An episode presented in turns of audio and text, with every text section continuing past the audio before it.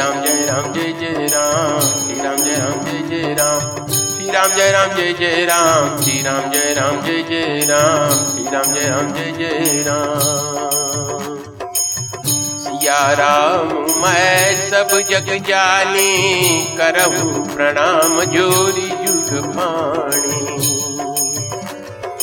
है प्रीत जहाँ की सदा मैं गीत वहाँ के गाता हूँ। भारत का रहने वाला हूँ। भारत की बात सुनाता हूँ। भारत का रहने वाला हूँ। भारत की बात सुनाता हूँ। श्री रामचरित मानस भावार्थ सहित बालकांड भाग बत्तीस। प्रसंग दशरथ जी के पास जनक जी का दूत भेजना अयोध्या से बारात का प्रस्थान। तदपि जाई तुम्हा जथा वंश व्यवहार पूज भी प्रकुल प्रीत गुर वेद विदित आचार अर्थात तथापि तुम जाकर अपने कुल का जैसा व्यवहार हो, ब्राह्मणों, कुल के बूढ़ों और गुरुओं से पूछकर और वेदों में वर्णित जैसा आचार हो, वैसा करो। दूत अवध अवधपुर पठवऊ जाई, काली निपद सरत मुदित राऊ कही भले ही कृपाला पठे दूत बोली दे काला। अर्थात जाकर अयोध्या को दूत भेजो, जो राजा दशरथ को बुला लावे। राजा ने प्रसन्न होकर कहा, हे कृपालु, बहुत अच्छा। और उसी समय दूतों को बुलाकर भेज दिया। बहुरी महाजन सकल बुलाए, आई सबन सादर दिरनाई हाट बाट, मंदिर दुर्वासा नगरु समारहु चारी उपासा। अर्थात फिर सब महाजनों को बुलाया और सबने आकर राजा को आदर पूर्वक सिर नवाया। राजा ने कहा, बाज़ार, रास्ते, घर, देवालय और सारे नगर को चारों ओर से सजाओ। हरति चले निज निज गृह आए उनि परिचारक बोली पठाए। रचहु विचित्र बितान बनाई। सिर धरी बचन चले सचुपाई अर्थात महाजन प्रसन्न होकर चले और अपने अपने घर आए। फिर राजा ने नौकरों को बुला भेजा और उन्हें आज्ञा दी कि विचित्र मंडप सजाकर तैयार करो। यह सुनकर वे सब राजा के वचन सिर पर धरकर और सुख पाकर चले। पठये बोली गुनी तिन्ह नाना, ये बितान विधि कुशल सुजाना। विधि बंदी तिन्ह कीन अरंभा विरचे कनक कदली दे अम्भा अर्थात उन्होंने अनेक कारीगरों को बुला भेजा, जो मंडप बनाने में कुशल और चतुर थे। उन्होंने ब्रह्मा की वंदना करके कार्य प्रारंभ किया और पहले सोने के केले के खंबे बनाए। हरित मनिन के पत्र फल पदुमराग के फूल रचना देखी विचित्र मनु बिरंची कर भूल अर्थात हरी हरी मणियों, अर्थात पन्ने के पत्ते और फल बनाए तथा पद्मराग मणियों, अर्थात माणिक के फूल बनाए। मंडप की अत्यंत विचित्र रचना देखकर ब्रह्मा का मन भी भूल गया। बीनु हरित मनी मय सब कीन है। सरल सफ़र पर ही नहीं चीन है। कनक कलित आई बेली बनाई, लखी नहीं पर सबरन सुहाई। अर्थात बाँस पर हरी हरी मणियों, अर्थात पन्ने के सीधे और गांठों से युक्त ऐसे बनाए जो पहचाने नहीं जाते थे। अर्थात कि मणियों के है या साधारण। सोने की सुंदर नाग बेली अर्थात पान की लता बनाई, जो पत्तों सहित ऐसी भली मालूम होती थी कि पहचानी नहीं जाती थी। की रची पची बंध बनाए बिच बिच मुकुता दाम सुहाई मानिक, मरकत कुलित पिरोजा चीरी कोरी पची रचे सरोजा। अर्थात उसी नागवेली के रचकर और पच्ची कारीगर करके बंधन, अर्थात बांधने की रस्सी बनाए। बीच बीच में मोतियों के सुंदर जाल रहे हैं। माणिक, पन्ने, हीरे और फिरोजे इन रत्नों को चीर कर कोर कर और पच्ची कारी करके इनमें लाल, हरे, सफ़ेद और फिरोजी रंग के कमल बनाए।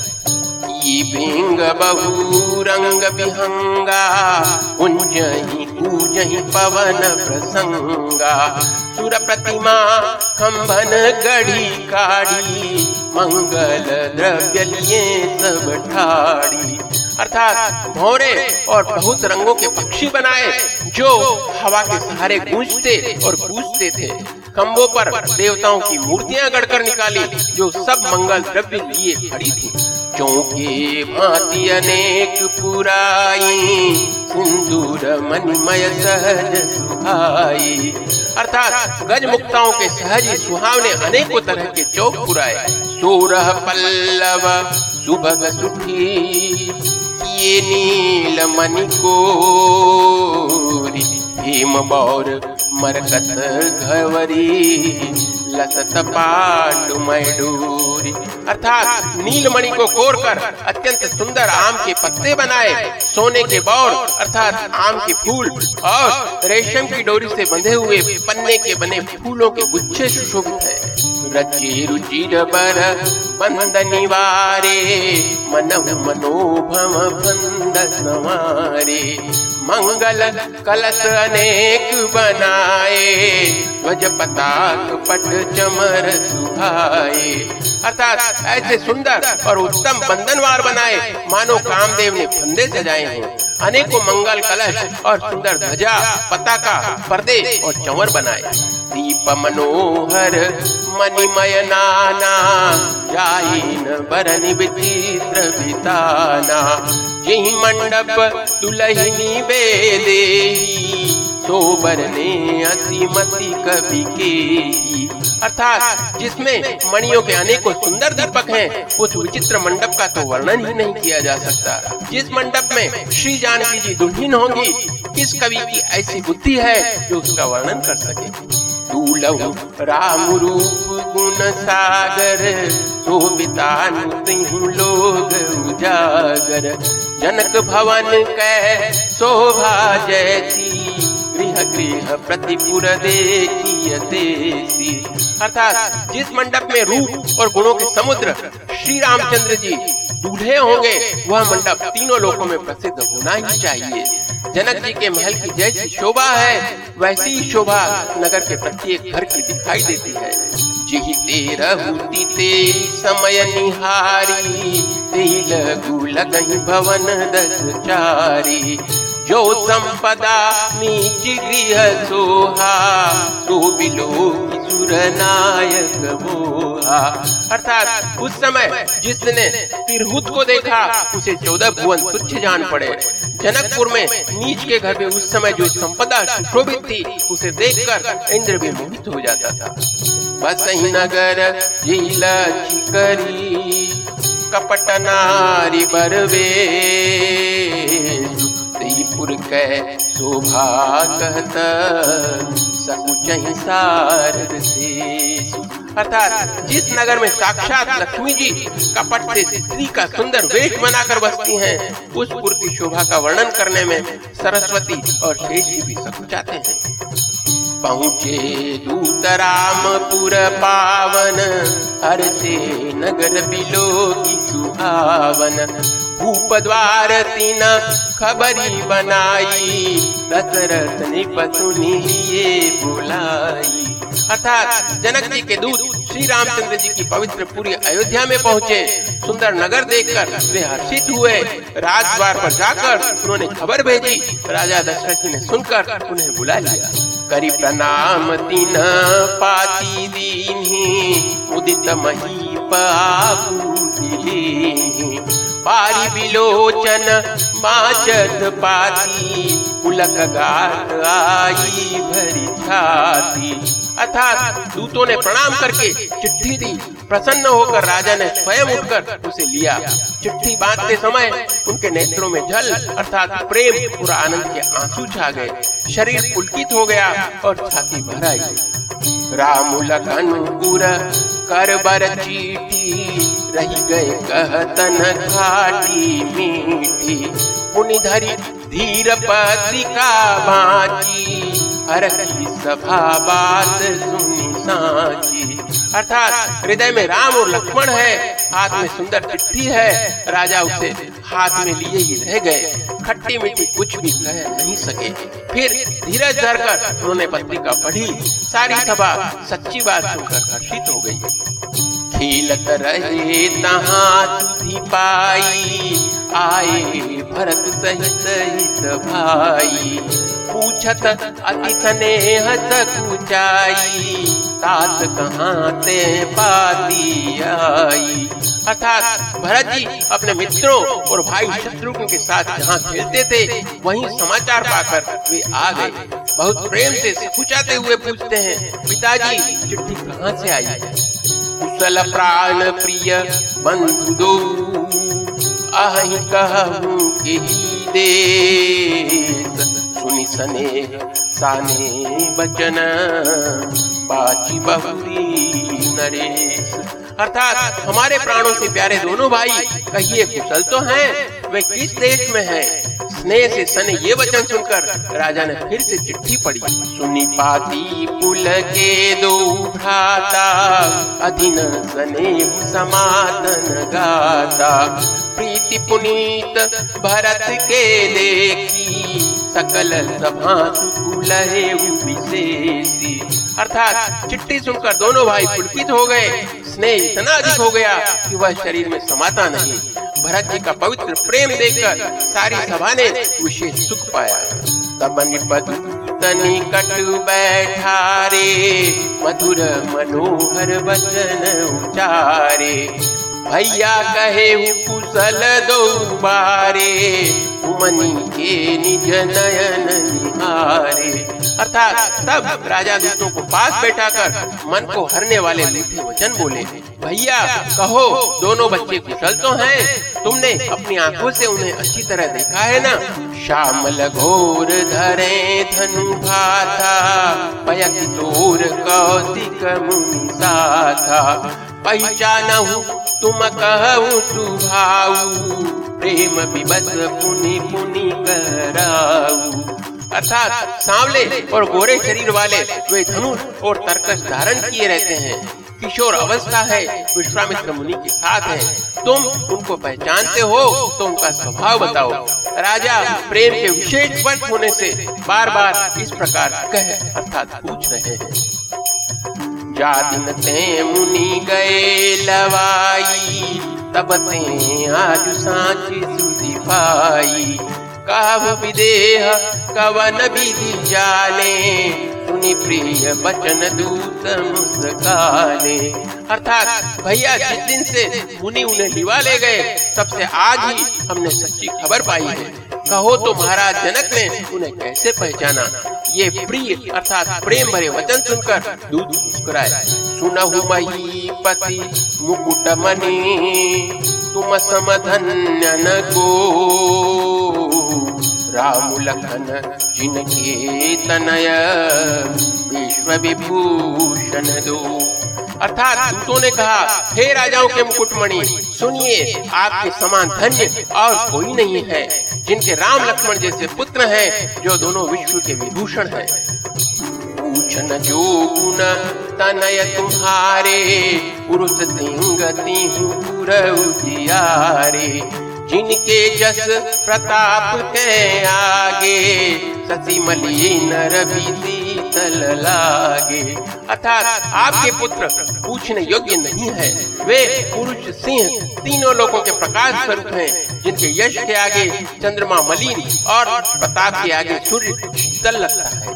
दिन कहा कहिए नाथ की चीन है, देखिए रवि के दीप कर लीन है। सिय स्वयंवर भूप अनेका समिटे सुबट एक का अर्थात, हे नाथ, उनके लिए आप कहते हैं कि उन्हें पहचाना क्या सूर्य को हाथ में दीपक लेकर देखा जाता है? सीता जी के स्वयंवर में अनेकों राजा और एक से एक बढ़कर योद्धा एकत्र हुए थे। शंभु सरासनु काहु नटारा, हारे सकल वीर बरियारा।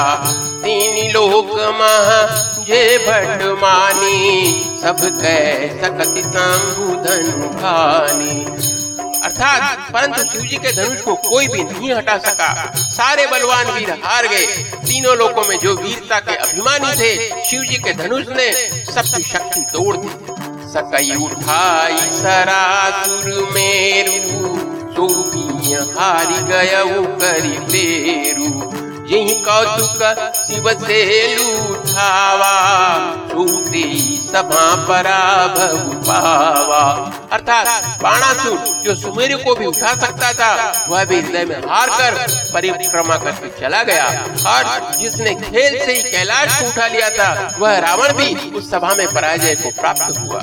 तहा राम रघुवंश मनी सुनिय महामहिपाल।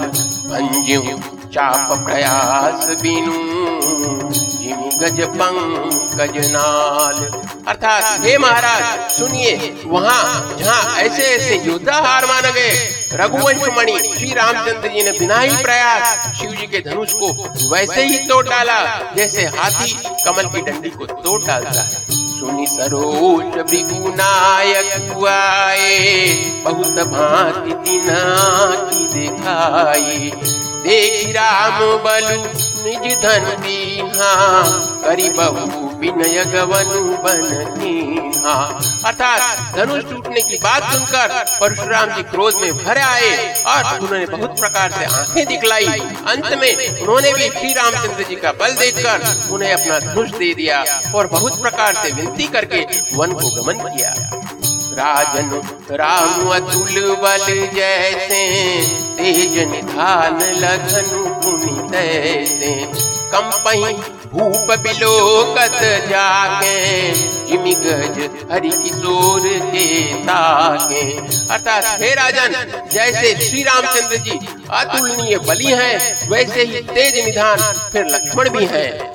जिनके देखने मात्र से राजा लोग ऐसे काँप उठते थे जैसे हाथी सिंह के बच्चे के ताकने से काँप उठते हैं। दीव देख तब बालक दो, अपन आवत को।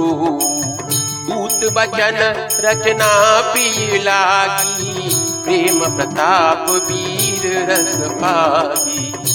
अर्थात, हे देव, आपके दोनों बालकों को देखने के बाद अब आँखों के नीचे कोई आता ही नहीं। अर्थात, हमारी दृष्टि पर कोई चढ़ता ही नहीं। प्रेम, प्रताप और वीर रस में पगी हुई दूतों की वचन रचना सबको बहुत प्रिय लगी। सभा समेत अनुरागे दूतन देनन छावरी लागे। कहिया नीति ते मुदई काना धर्म विचारी सबई माना अर्थात सभा सहित राजा प्रेम में मग्न हो गए और दूतों को निछावर देने लगे। अर्थात उन्हें निछावर देते देखकर यह नीति विरुद्ध है, ऐसा कहकर दूत अपने हाथों से कान मूंदने लगे। धर्म को विचार कर, अर्थात उनका धर्म युक्त बर्ताव देखकर सभी ने सुख माना। तब उठी भूप बसी तक तीन पत्रिका जाय कथा सुनाई, बुरई सब, सादर दूत बुलाई।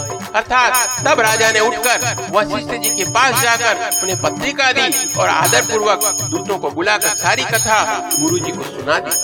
सुनी बोले, गुर अति सुख पाई पुण्य पुरुष कहूँ, मही सुख छाई। जिमि सरिता सागर महु जाई पिता कामना नाही अर्थात सब समाचार सुनकर और अत्यंत सुख पाकर गुरु बोले पुण्यात्मा पुरुष के लिए पृथ्वी सुखों से छाई हुई है।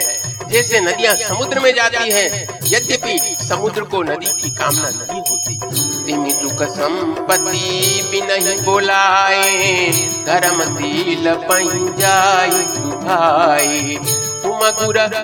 प्रधेनु सुर देवी तति पुनीत कौशल्या देवी। अर्थात वैसे ही सुख और संपत्ति बिना ही बुलाए स्वाभाविक ही धर्मात्मा पुरुष के पास जाते हैं। तुम जैसे गुरु, ब्राह्मण, गाय और देवता की सेवा करने वाले हो, वैसे ही पवित्र कौशल्या देवी भी हैं। सुकृति तुम समान जग माही भयऊ न नाही। तुम तय अधिक पुण्य बड़ के राजन राम सरिस सुत के अर्थात तुम्हारे समान पुण्यात्मा जगत में न कोई हुआ, न है और न होने का ही है। हे राजन, तुमसे अधिक पुण्य और किसका होगा, जिसके राम शरीर के पुत्र हैं?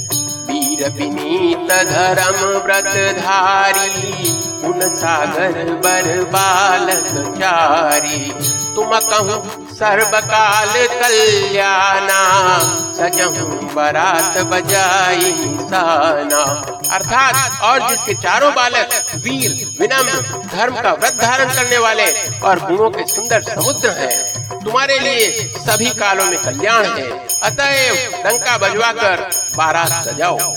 चले हुए सुने गुर बचन भले ही नाथ तिरुनाई भूपति गवने भवन तब दूतन वासुदेवाय। अर्थात और जल्दी चलो। गुरु जी के ऐसे वचन सुनकर, हे नाथ, बहुत अच्छा कहकर और सिर नवाकर तथा दूसरों को डेरा दिलवाकर राजा महल में गए।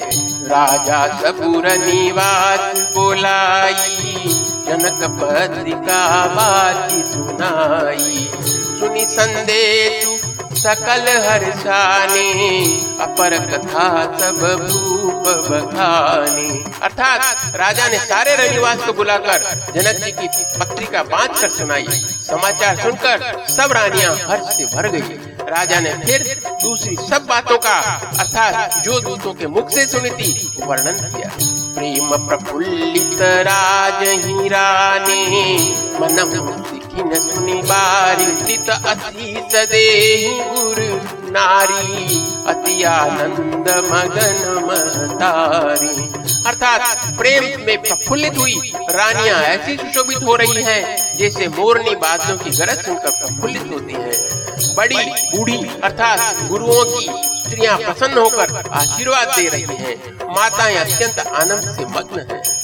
ली परस्पर अति प्रिय पाती, हृदय लगाई जुड़ा वही छाती। राम लखन कह, कीरति करने बार बार भूप बर बरनी। अर्थात उस अत्यंत प्रिय पत्रिका को आपस में लेकर सब हृदय से लगाकर छाती शीतल करती हैं। राजाओं में श्रेष्ठ दशरथ जी ने श्री राम लक्ष्मण की कीर्ति और करनी का बारंबार वर्णन किया। मुनि प्रसाद कई बार सिधाए रानी सब मही देव बुलाए। ये दान आनंद समेता, चले भी प्रबर आदिश देता। अर्थात यह सब मुनि की कृपा है, ऐसा कहकर वे बाहर चले आए। तब रानियों ने ब्राह्मणों को बुलाया और आनंद सहित उन्हें दान दिया। श्रेष्ठ ब्राह्मण आशीर्वाद देते हुए चले। जाचक लिए हंकारी दीन निछावरी कोटि विधि चिरुजीवहु सुतचारी, चक्रवर्ती दशरथ के अर्थात फिर भिक्षुकों को बुलाकर करोड़ों प्रकार की निछावरें उनको दी। चक्रवर्ती महाराज दशरथ के चारों पुत्र चिरंजीवी हों। कहत चले, पटनाना हरती अनेक कहे निशाना। समाचार सब लोगन पाए, लागे घर घर हो न बधाए। अर्थात यूँ कहते हुए वे अनेक प्रकार के सुंदर वस्त्र पहन पहन कर चले। आनंदित होकर नगाड़े वालों ने बड़े ज़ोर से नगाड़ों पर चोट लगाई। सब लोगों ने जब यह समाचार पाया, तब घर घर बधावे होने लगे। भुवन चारि दस भरा उठाऊ जनक सुतार कुबीर बाहु सुनि शुभ कथा लोग अनुरागे मग गृह कली समारन लागे। अर्थात चौदह लोगों में उत्साह भर गया कि जानकी जी और श्री रघुनाथ जी का विवाह होगा, यह शुभ समाचार पाकर लोग प्रेम मग्न हो गए और रास्ते घर तथा गलियाँ सजाने लगे। यद्यपि अवध सदैव सुहावनी रामपुरी मंगलमय पावनी तदपि प्रीति के प्रीति सुहाई मंगल रचना रची बनाई अर्थात यद्यपि अयोध्या सदा सुहावनी है, क्योंकि वह श्री राम जी की मंगलमय पवित्र पुरी है, तथापि प्रीति पर प्रीति होने से वह सुंदर मंगल रचना से सजाई गई। भज पताक पट चामर चारू, छावा परम विचित्र बजारू।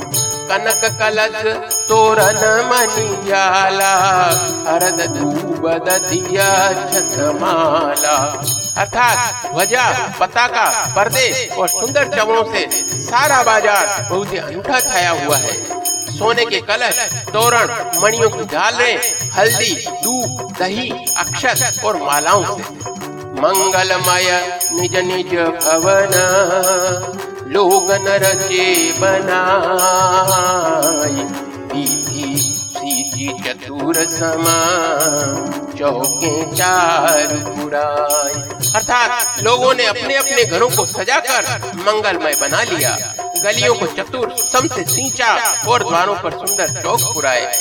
जहाँ जूत जूत मिली भामिनी, सचिन सकल दुदिदामिनी विदु बंदिनी मृग सावक लोचनी। मानु अर्थात बिजली की सी कांति वाली चंद्रमुखी, हरिण के बच्चे के से नेत्र वाली और अपने सुंदर रूप से कामदेव की स्त्री रति के अभिमान को छुड़ाने वाली सुहागिनी स्त्रियाँ सभी सोलों श्रृंगार सजाकर जहाँ तहाँ झुंड की झुंड मिलकर। गावही मंगल मंजुल बानी सुनि कलरव कल कंठिल जानी। भवन किमि जाई बखाना भीष्म विमोहन रचे बिताना अर्थात मनोहर वाणी से मंगल गीत गा रही हैं, जिनके सुंदर स्वर को सुनकर कोयले भी लजा रही है। राजमहल का वर्णन कैसे किया जाए, जहाँ विश्व को विमोहित करने वाला मंडप बनाया गया है। मंगल द्रव्य मनोहर नाना राजत बाजत विपुल निशाना कतहु बिरिद बंदी उच्चरही कतहु वेद धुनि भूसुर करही अर्थात अनेकों प्रकार के मनोहर मांगलिक पदार्थ शोभित हो रहे हैं और बहुत से नगाड़े बज रहे हैं। कहीं भाट, विरुदावली अर्थात कुल कीर्ति का उच्चारण कर रहे हैं और कहीं ब्राह्मण, वेद ध्वनि कर रहे हैं। गावही सुंदर मंगल गीता, लैले नाम राम सीता। बहुत उछाऊ भवनुअति थोरा मान हुमगी चला चूरा। अर्थात सुंदरी स्त्रियाँ श्री राम जी और श्री सीता जी का नाम ले लेकर मंगल गीत गा रही हैं। उत्साह बहुत है और महल अत्यंत ही छोटा है। इससे अर्थात उसमें न समाकर मानो वह उत्साह, आनंद चारों और उमड़ चला है। शोभा दशरथ भवन कई को कभी भरने पार। जहाँ सकल सुरसी समनी रामलीन अवतार।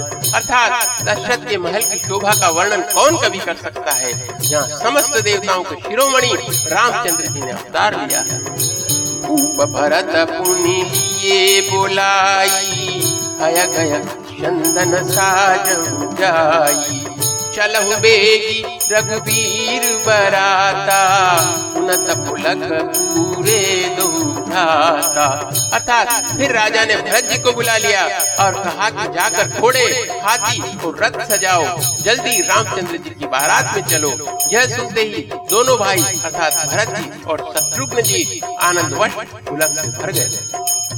भरत सकल साहनी बुलाए आय दीन मुदित उठी भाई। रचि रुचि छीन तुरग तीन साजे। बरन बरन बरबाजी विराजे। अर्थात भरत जी ने सब साहनी, अर्थात गुड़ साल के अध्यक्ष बुलाए और उन्हें घोड़ों को सजाने की आज्ञा दी। वे प्रसन्न होकर उठ दौड़े। उन्होंने रुचि के साथ, अर्थात यथा योग्य जीने कसकर घोड़े सजाए। रंग रंग के उत्तम घोड़े शोभित हो गए। सुलभ सकल सुखी चंचल करनी अयव जरत धरत पग धरणी। नाना जाति न जाई बखाने, निदरी पवन जन चाहत उड़ाने। अर्थात सब घोड़े बड़े सुंदर और चंचल करनी चाल के हैं। वे धरती पर ऐसे पैर रखते हैं जैसे जलते हुए लोहे पर रखते हैं। अनेकों जाति के घोड़े हैं, जिनका वर्णन नहीं हो सकता। अर्थात ऐसी तेज चाल के हैं, मानो हवा का निरादर करके उड़ना चाहते हैं। तीन सब छलय भये अथवारा भरत सरिस बयराज कुमारा। सब सुंदर, सब भूषण धारी। कर सर चाप न कटी भारी। अर्थात उन सब घोड़ों पर भरत जी के समान अवस्था वाले सब छल छबीले राजकुमार सवार हुए। वे सभी सुंदर हैं, सब आभूषण धारण किए हुए हैं। उनके हाथों में बाण और धनुष हैं तथा कमर में भारी छरे छबीले छलय सब सूरज जान नबीन जुगपद चर असवार प्रति ये अति कला प्रवीण। अर्थात सभी चुने हुए छबीले छैल, शूरवीर, चतुर और नवयुवक हैं। प्रत्येक सवार के साथ दो पैदल सिपाही हैं, जो तलवार चलाने की कला में बड़े निपुण हैं। वीर रन गाड़े निकसी भये पुर बाहिर ठाड़े। फेर चतुर तुरग गति नाना हर सुनी सुनी पनवन साना। अर्थात शूरता का बाना धारण किए हुए रणधीर वीर सब निकलकर नगर के बाहर आ खड़े हुए। वह चतुर अपने घोड़ों को तरह तरह की चालों से फेरे रहे हैं और भेरी तथा नगाड़े की आवाज़ सुन सुनकर प्रसन्न हो रहे हैं।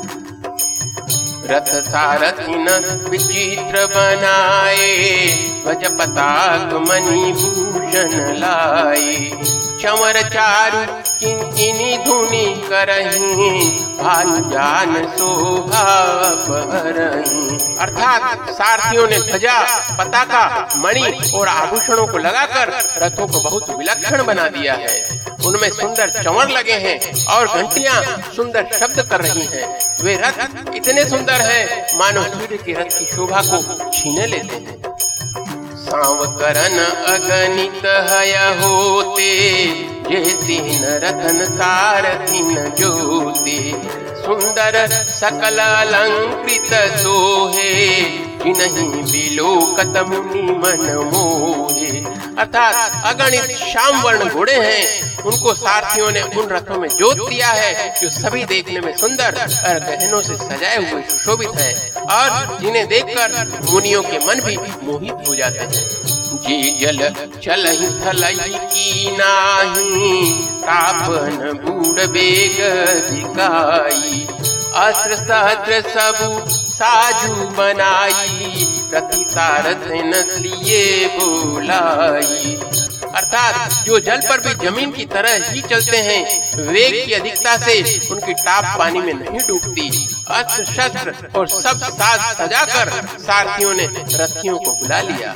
चढ़ी चढ़ी रथ बाहिर नगर, लागी जुरन बरात। होत सगुन सुंदर सबही, जूझी कारज जात। अर्थात रथों पर चढ़ चढ़कर बारात नगर के बाहर जुटने लगी, जो जिस काम के लिए जाता है, सभी को सुंदर शकुन होते हैं। कलित करी बरनी परी अम्बारी कहीं न जाई भांति संवारी। चले मत गज घंट विराजी मनहु सुभग सावन अर्थात श्रेष्ठ हाथियों पर सुंदर अंबारियाँ पड़ी हैं। वे जिस प्रकार सजाई गई थी, सो कहा नहीं जा सकता। मत वाले हाथी घंटों से सुशोभित होकर, अर्थात घंटे बजाते हुए चले। मानो सावन के सुंदर बादलों के समूह गिरते हुए जा रहे हैं। वाहन अपर अनेक विधाना, शिविका सुभग सुखावन जाना। दिन चढ़ी चले भी प्रबर वृंदा जनु तनु धरे सकल रुदि धंदा अर्थात सुंदर पालकियाँ, सुख से बैठने योग्य तामजाम और रथ आदि और भी अनेकों प्रकार की सवारियाँ हैं। उन पर श्रेष्ठ ब्राह्मणों के समूह चढ़कर चले। मानो सब वैदों के छंद ही शरीर धारण किए हुए हैं। मागध दूत बांधी गुण गायक, चले जान चढ़ी जो जी लायक। बेसर ऊट वृषभ बहु जाती चले वस्तु भरी अगणित भांति। अर्थात मागध, सूत, भाट और गुण गाने वाले सब जो जिस योग्य थे, वैसी सवारी पर चढ़कर चले। बहुत जातियों के खच्चर, ऊँट और बैल असंख्यों प्रकार की वस्तुएँ लाद लाद कर चले।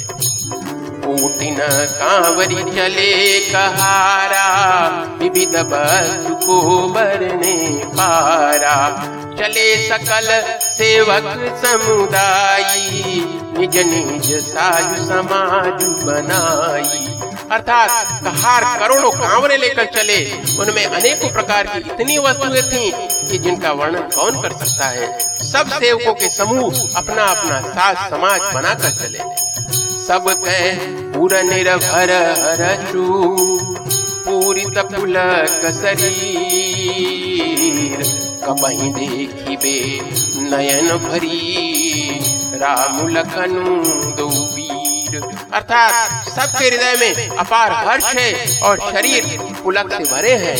अर्थात सबको एक ही लालसा लगी है कि हम श्री राम, लक्ष्मण दोनों भाइयों को नेत्र भर कर कब देखेंगे।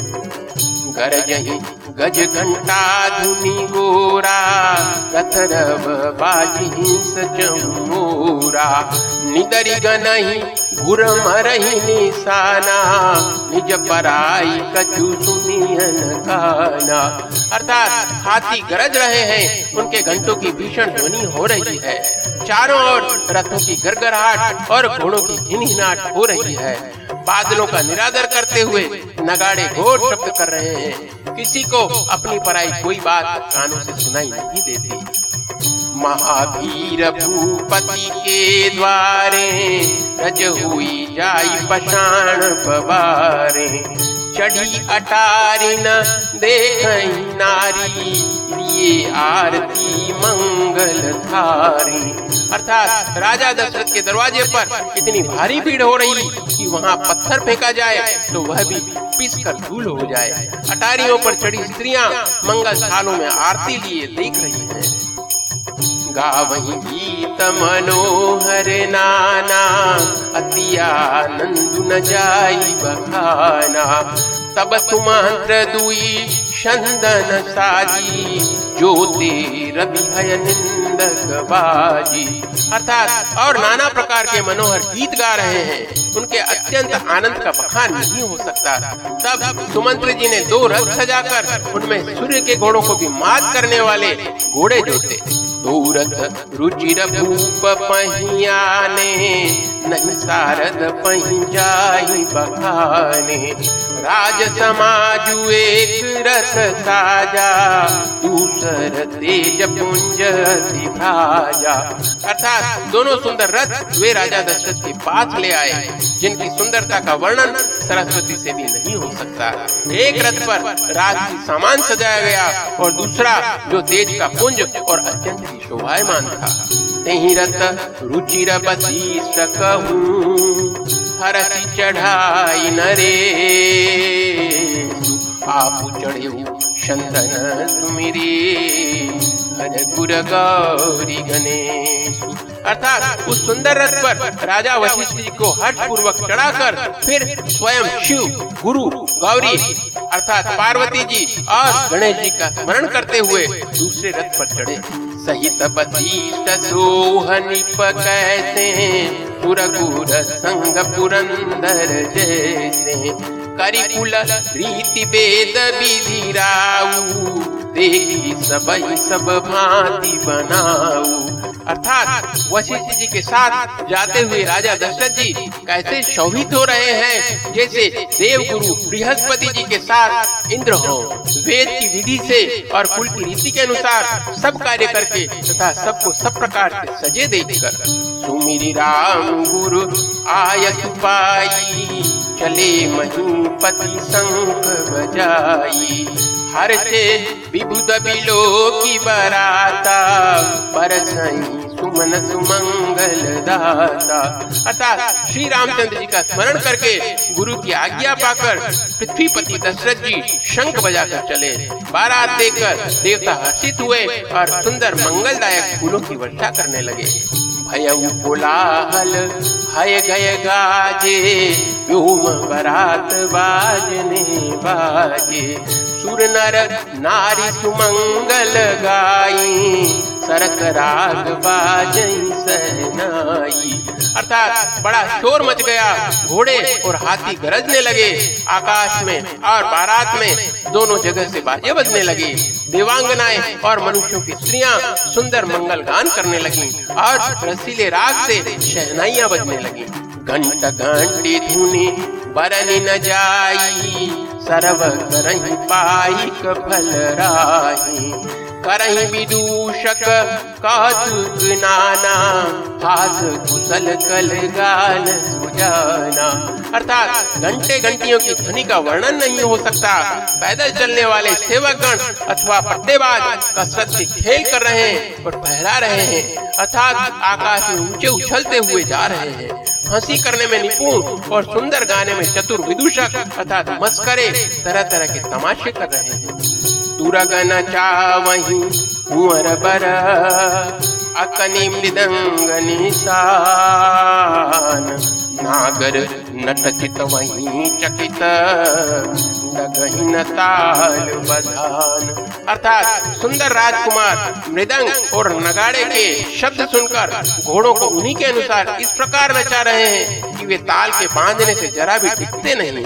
चतुर नट चकित होकर यह देख रहे हैं। बनैन बरनत बनी बराता सगुन सुंदर सुभदाता चारा चासुबाम दिसी ले मनहु सकल मंगल गई दे अर्थात बारात ऐसी बनी है कि उसका वर्णन करते नहीं बनता। सुंदर, शुभदायक, शकुन हो रहे हैं, नीलकंठ पक्षी बाई और चारा ले रहे हैं और मानो संपूर्ण मंगलों की सूचना दे रहे हैं। दाहिन काल सुखेत सुहावा नकुल दरसु सब काहू पावा।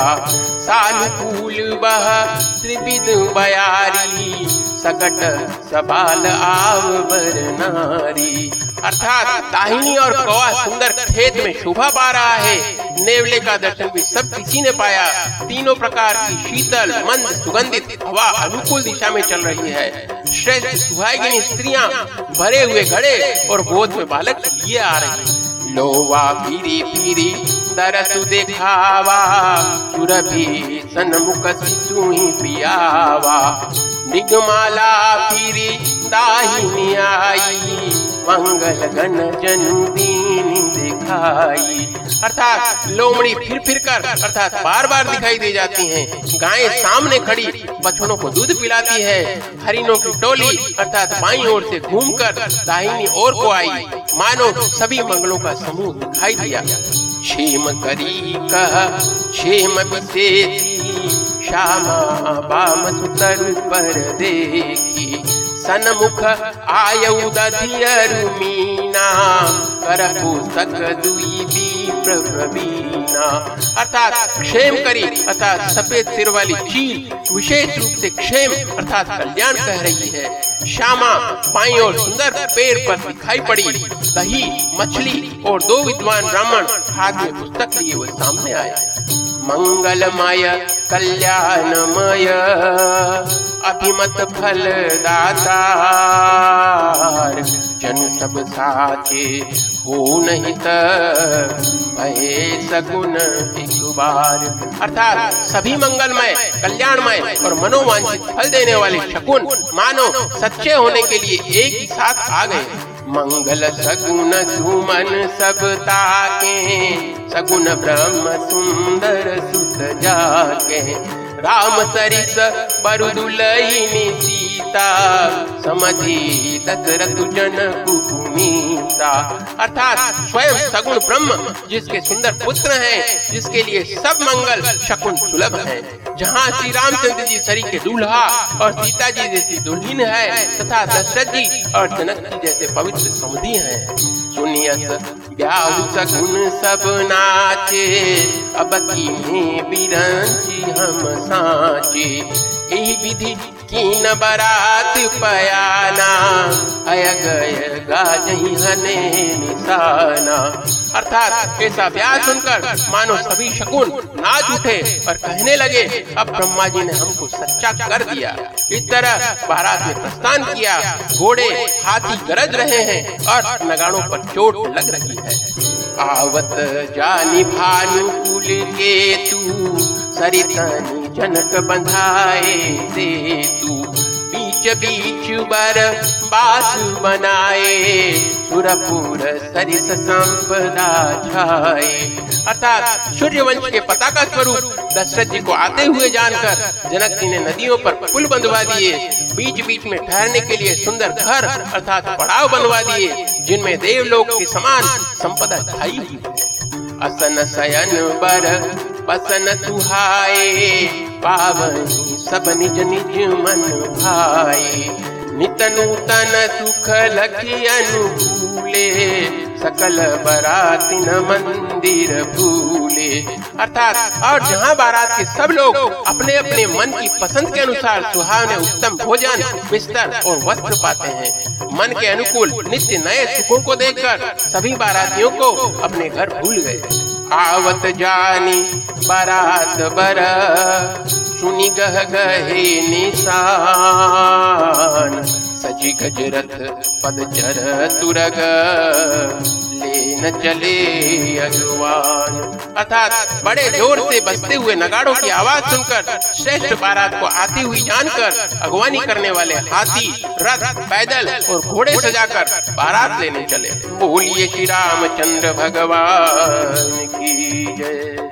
श्री राम जय राम जय जय राम श्री राम जय राम जय जय राम श्री राम जय राम जय जय राम श्री राम जय राम जय जय राम श्री राम जय राम जय जय राम श्री राम जय राम जय जय राम श्री राम जय राम जय जय राम श्री राम जय राम जय जय राम श्री राम जय राम जय जय राम श्री राम जय राम जय जय राम